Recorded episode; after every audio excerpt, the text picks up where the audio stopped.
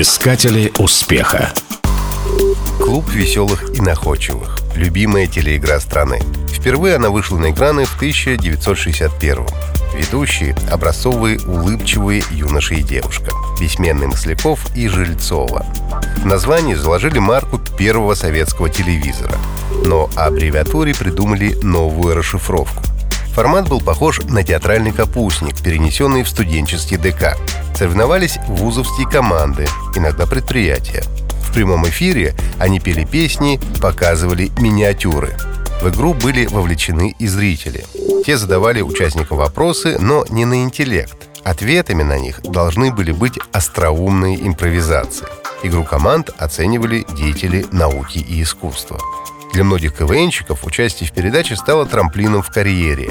Некоторые стали известными режиссерами, авторами, шоуменами, телеведущими. Михаил Задорнов, Юлий Гусман, Геннадий Хазанов, Леонид Якубович и другие. Могли ли создатели передачи представить, что КВН предстоит стать самой долговечной передачей на отечественном телевидении? Свое существование клуб не прекратил и после распада СССР. Напротив, КВН приобрел международный статус. Разумеется, с развитием проекта его формат регулярно меняется, иногда даже во время игры. 8 ноября отмечается День КВН. Ежегодно в этот день проводятся игры.